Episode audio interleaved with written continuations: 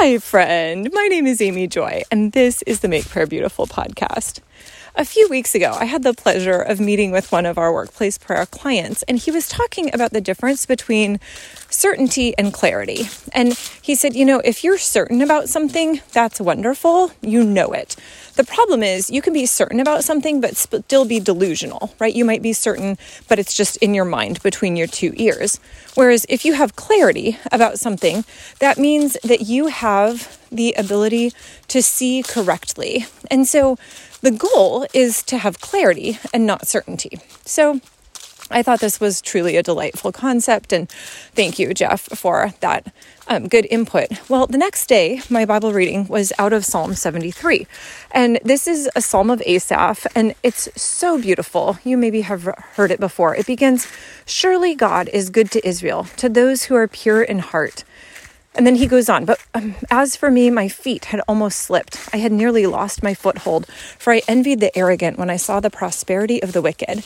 And so this is so interesting because he begins with this statement of surely, which is like, certainly, certainly God is good to Israel. Well, that maybe is true. I mean, we as believers recognize that yes, that is true. But to say it kind of blithely like that is an interesting statement because maybe it's true, but maybe it's just in your own head. And so then he goes on and he talks about all of the benefits that seem to come to the wicked to the point where you're like, I think you might be a little bit delusional about how the wicked actually live, right? He's like, they have no struggles.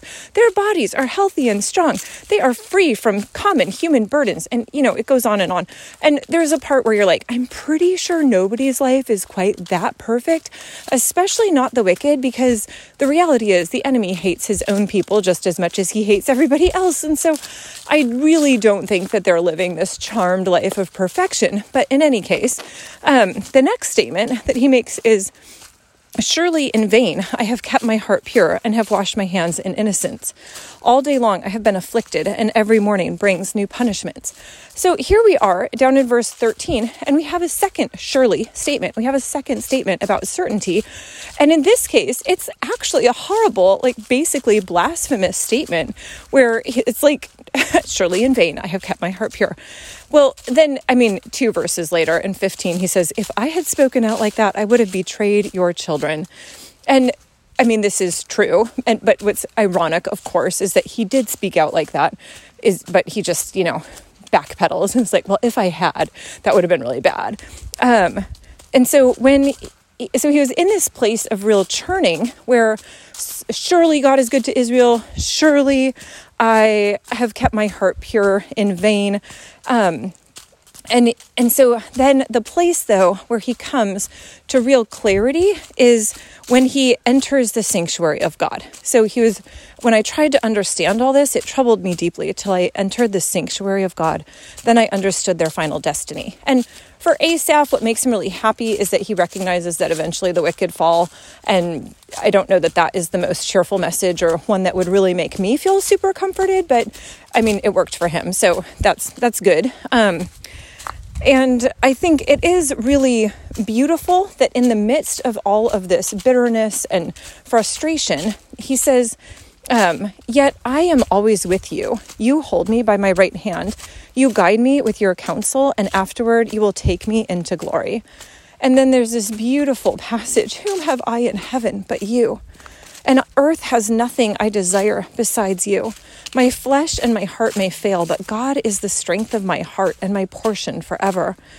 Those who are far from you will perish. You destroy all who are unfaithful to you. But as for me, it is good to be near God. I have made the sovereign Lord my refuge. I will tell of all your deeds. And what I love about this ending is that he gets to a place of clarity, right? I will tell of all your deeds. So when you're telling of the deeds of the Lord, you're no longer in the realm of surely's. You're no longer in the realm of certainty that might actually be a delusion. You're speaking out what is true, true events that have happened.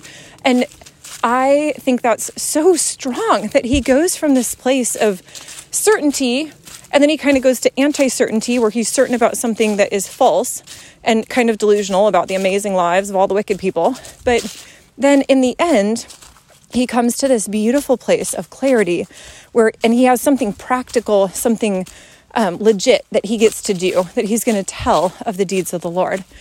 And so, Lord Jesus, thank you that you give us clarity in our lives that thank you that we can come to you and be in your presence and get clarity on the things that confuse us. That He was in this swirl, that we all get into these swirls until we come to the place of clarity. And so, Jesus, thank you for the clarity that you offer. We want to be always in your sanctuary, listening to your voice. And then we also are so pleased that we get to recount the deeds of the Lord. In your precious name, Jesus. Amen.